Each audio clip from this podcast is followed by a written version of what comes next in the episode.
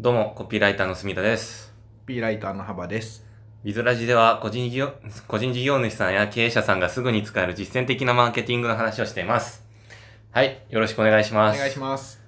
今回のテーマは、選択と集中の考え方ということで、はいやっていこうと思います。はい。はい。はい、じゃあ、幅さん、これ は、どうやって考えたらいいんでしょうあかの、はい。28の法則とか、パレートの法則ってよく言うじゃないですか。はい。なんか、80%の結果は、なんか20%の重要な仕事が作っているとか、なんかアリさんが運ぶ餌の8割は働き者の20%のアリさんが運んでるとか、はい。まあそういう話ってあるじゃないですか。ってことで、まあ、選択と集中っていう言い方なのかな。なんか僕も住田さんもさっきちょっと一緒に話し合いながら、うん自分たちがどうやって収入ですかね収入でも売り上げでもいいんですけど上げてきたかってことを考えた時にやっぱり大事なものに仕事の業務っていうんですかね絞り込んで付加価値の高いものに絞り込んでかつその時間を増やして収入上げてきたよねみたいなはい。話になったんですよね。そうですね。はい。まあ、なんか理屈としてはその、はいわかると思うんですよ、はい2対8ではい。付加価値の高いところに集中しようみたいなはい。ことはわかると思うんですけど、はい。具体的にはい。幅さんはどんな感じの選択と集中というかはい。付加価値の高い仕事に集中してきたのかっていうのをちょっと聞いてみたいです。ああ、了解です。僕、昔は、あの、何でもやってたんですよ。はいなんかね、えっ、と、CSS、HTML も触って、ホームページの簡単な修正とかできましたし、はいえっ、と、イラストレーターで、イラレで、えっ、と、DM とか名刺とか、チラシも作ってたんですよ。そんなことできたんですかできるんですよ、僕、 実は。へはい。ーはいだったりとかあとはお客さんも規模感あんま関係なくコンサルフィーが月5万とかうんうん3万とかでもやってたんですけどなんかまあそういうのをまず捨てたんですよね。はいでこまごましたところ細々かしたものを捨ててえっ、とまあちょっと大きめのお客さんに絞るとかまあ資料さんに僕絞ったんですけど一番最初に。ということをやった結果えっ、と売り上げがめちゃくちゃ上がってますねその時。うんうんうんうんえっ、とま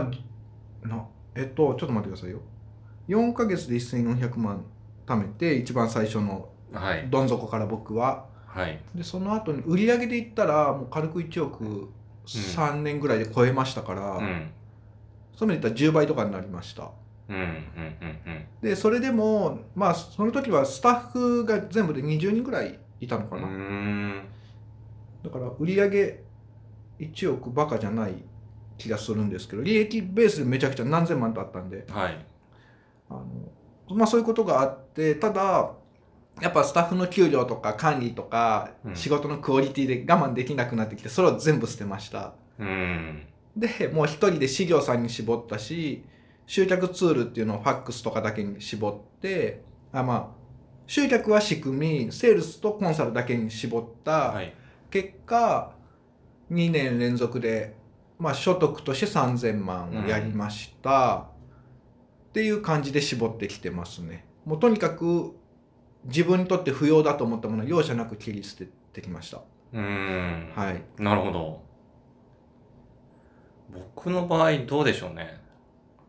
僕は、はいまあ、幅さんはコンサルの方に絞ったって言ってたんですけど、はい、僕逆にコンサルティングとかはもうほぼやめてはい、はい、でメディアを構築するっていうところのプラットフォーマはいー。、はいかつそこの上流の部分ですね企画とか、実務的に何かこうはいやるっていうのはほとんどなくして、うんうん、でえっ、と集客の部分に関してはもう完全に外注化して、はい、セールスに関する部分はあのそこは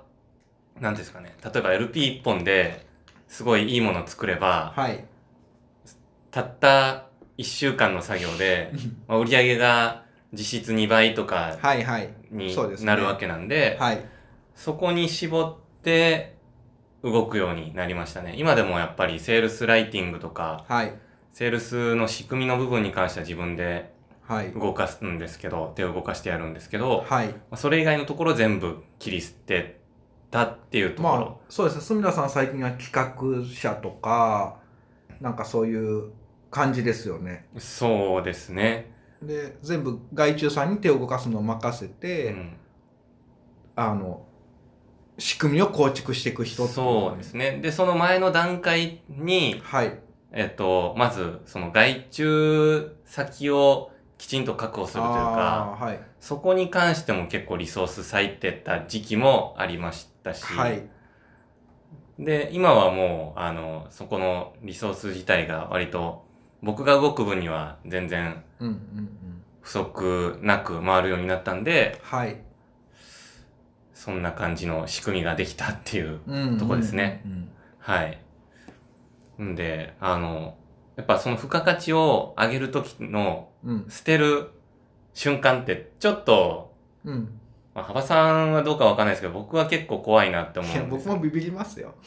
まあ一番最初で言うと、あれですね、独立するときですよね。あー会社辞める仕と事をきに、ははいい。1日8時間、うん本業で、会社で働いてたところ捨てて、はい副業でやってた部分にこうリソースを全部集中させるわけじゃないですか。はいはいそっちの方が付加価値が高いそとうです踏んで。ねうんうん。やっぱその瞬間とかもすごい怖かったですし、で、なんかコンサルとか辞めるときも、はいやっぱそこって単価ポンって大きく入ってくるので、はいはい割と貴重な収入源だったんですけど、はいそれを全部捨てることで、はいもう当分は、あの、売り上げ戻らないなと思って覚悟してう、んうんやめましたしね。はいうん。でもやっぱり捨てることって怖いとは思うんですよ。はいその28っていう法則が本当に綺麗に働くとしても売り上げが2割減ですもんね。うんうん。うんでうまくいかなかったら8割減だってあり得るわけなんではい。けど無理やりにでもそうやって自分にとって付加価値の高い仕事って何があるだろうう、んあのお客さんに対してですね、はい。って考えながら捨てていかないといつまでたっても現状維持じゃないですうか、ん。あのまあまあまあまあうちのディレクターがワイワイヤーフレームを5倍書けば収入5倍だみたいな話をこの間してていやまあねディレクターはサイボーグなんでいいんですけどうちの,、はいあのそういうことじゃないと僕は思ってるんですよ、うんそうそうそうそうだからむしろ仕事量は5分の1にして5倍の売り上げ上げることを僕は考えたいタイプなんで、うん、付加価値が高い仕事に集中するっていうことなんですけど、はいじゃあそもそも付加価値の高い仕事って一体何なんだっていうことですよね。はいそこが結構分かりにくい部分なのかなと思うんですが、どうでしょうか。えっ、と僕に関して言えばこういうマーケティング系の仕事とかをやってる関係もあるとは思うんですけど、はい。利益とか、まあ、数字に直結する部分はい。ですよねそのまあうん今もやってるからあれなんですけど受けるんですけど僕が手は動かさないにしても名刺を作って売り上げ10倍になるとあんまり思わないんですよね、うん。けどさっき住田さん言ったように LP だったらその可能性はあるわけですしそもそも事業戦略をきちっと丁寧にすれば本当8倍とか10倍とかってあり得るんで、うっんていう風ですかね僕は。知識とか、アイデアとか、まあ、そのあー辺ってやっぱそうり、ですねはいあの、一般化すると、うん割と付加価値の高い部分なのかなと思いますし、確かにあとは、えっ、と、ライターとかの場合で言うと、例えばですけど、フリーランスのライターだったうんらう、んうん、と、まず、じゃあ文字単価で書いてるんだったら、はい単価を上げることって結構付加価値の高いことじゃないですか。はいはい1文字1円で書いてたところを2円になったら、それだけで収入が2倍2倍っていう、うん3円になったら3倍ですからね。はいまあ、ここが結構付加価値が高いと思うんですけど、はいじゃあその単価を上げるためのタスクっていうのは何なんだっていうふうに落とし込んで考えていくと、はい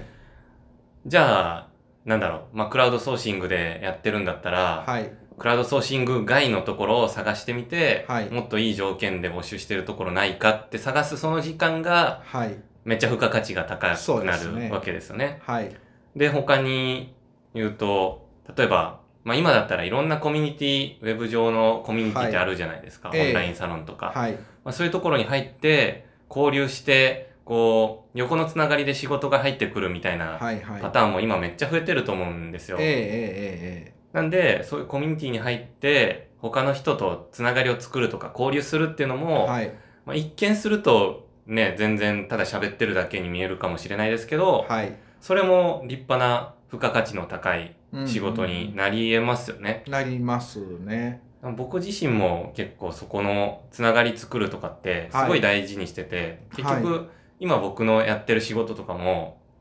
もう誰とやるかがほぼほぼはい全てというか、 どんな事業を誰とやるかっていうところがはいすごい大きいんですよね。えええええそ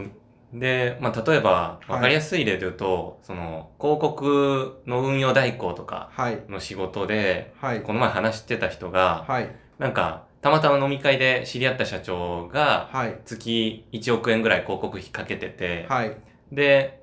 えっ、と、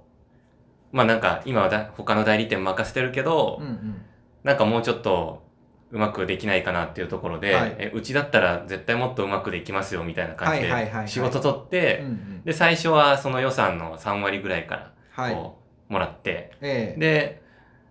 いい結果出したら、まあその予算がやっぱね、 1億円 が1億円入ってくる、はい入ってくるっていうか運用代行でそうでですねきるわけなんではいでもう手数料ビジネスでもうん大体2割が相場なんで、そう2000万ですかそうですよね月2000万の収益みたいなうんうん感じで、あのそこって運用代行のタスクをこなすことが付加価値高いんじゃなくて、うんあれですよねあのつながりを作ったっていうとこそろうですねが圧倒的に付加価値高くて、うんやっぱりあのうまくいってる人ほどそういうところをきちんとやってるなっていうイメージがありますうんうんうね。んうんそうですね。あのライターとしてこの間これは付加価値高いんだなって改めて思い知ったことがあって、うんあのまあ求人なんですよ。はい。だからまあ求人の話は住田さんともね1は年いぐらい前からちょこちょこちょこちょこしてきてますけど、あのたまたま知り合った税理士さんが求人悩まれてて、うんまあ、書いてあげたらすごい応募が来て、はいインディードからこんなコンバージョン高いのは見たことないって書いてきたんですけど あの、まあ、それはいいとして。すごいですね。はい、あのでまあ求人できて、まあ、それはそれで良かったねなんですけどそこから結局コンサルティングとか大きな制作物そのどっちかというとマーケティング系の制作物とか入ってきてて、あの制作は僕手動かさないんでダメですけどねあの、まあ、それの手数料も結構でかいですしコンサルもあるしなんかそういうのってなんかライターさんでも今の力を他の分野に持っていくだけでもその、ねあの、うんはい。 SEO の、